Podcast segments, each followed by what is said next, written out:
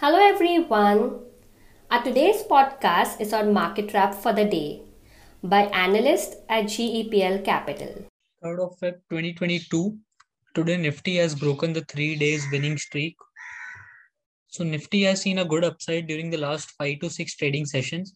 Uh, that is post budget session after nearly 1000 point rally from the 16840 mark the index is now facing resistance at a 20 day moving average which is at 17750 this 20 day sma also confluences with the 61.8% fibonacci retracement of the previous fall.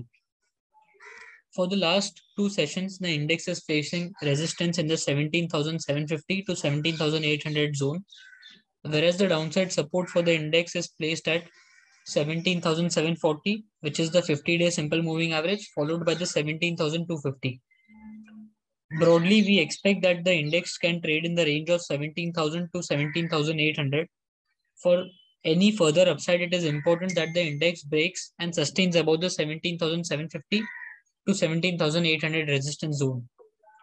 Talking about the sectors, on the sectorial front, 12 out of 14 sectorial indices ended the session in negative today, with Nifty IT, Nifty Realty, and Nifty Financial Services losing about 2.05%, 1.74%, and 1.39% respectively. Two sectors which outperformed were Nifty Auto, which outperformed by 0.44%, and Nifty Consumer Durable, which outperformed by 0.10%. That's it about the wrap for the day. Thank you. We are on Instagram, Twitter, and YouTube. Follow us there. Our podcast series all about investing is available on Spotify, Apple Podcasts, and Google Podcasts. Do listen in. Thank you. Investments in securities market are subject to market risk.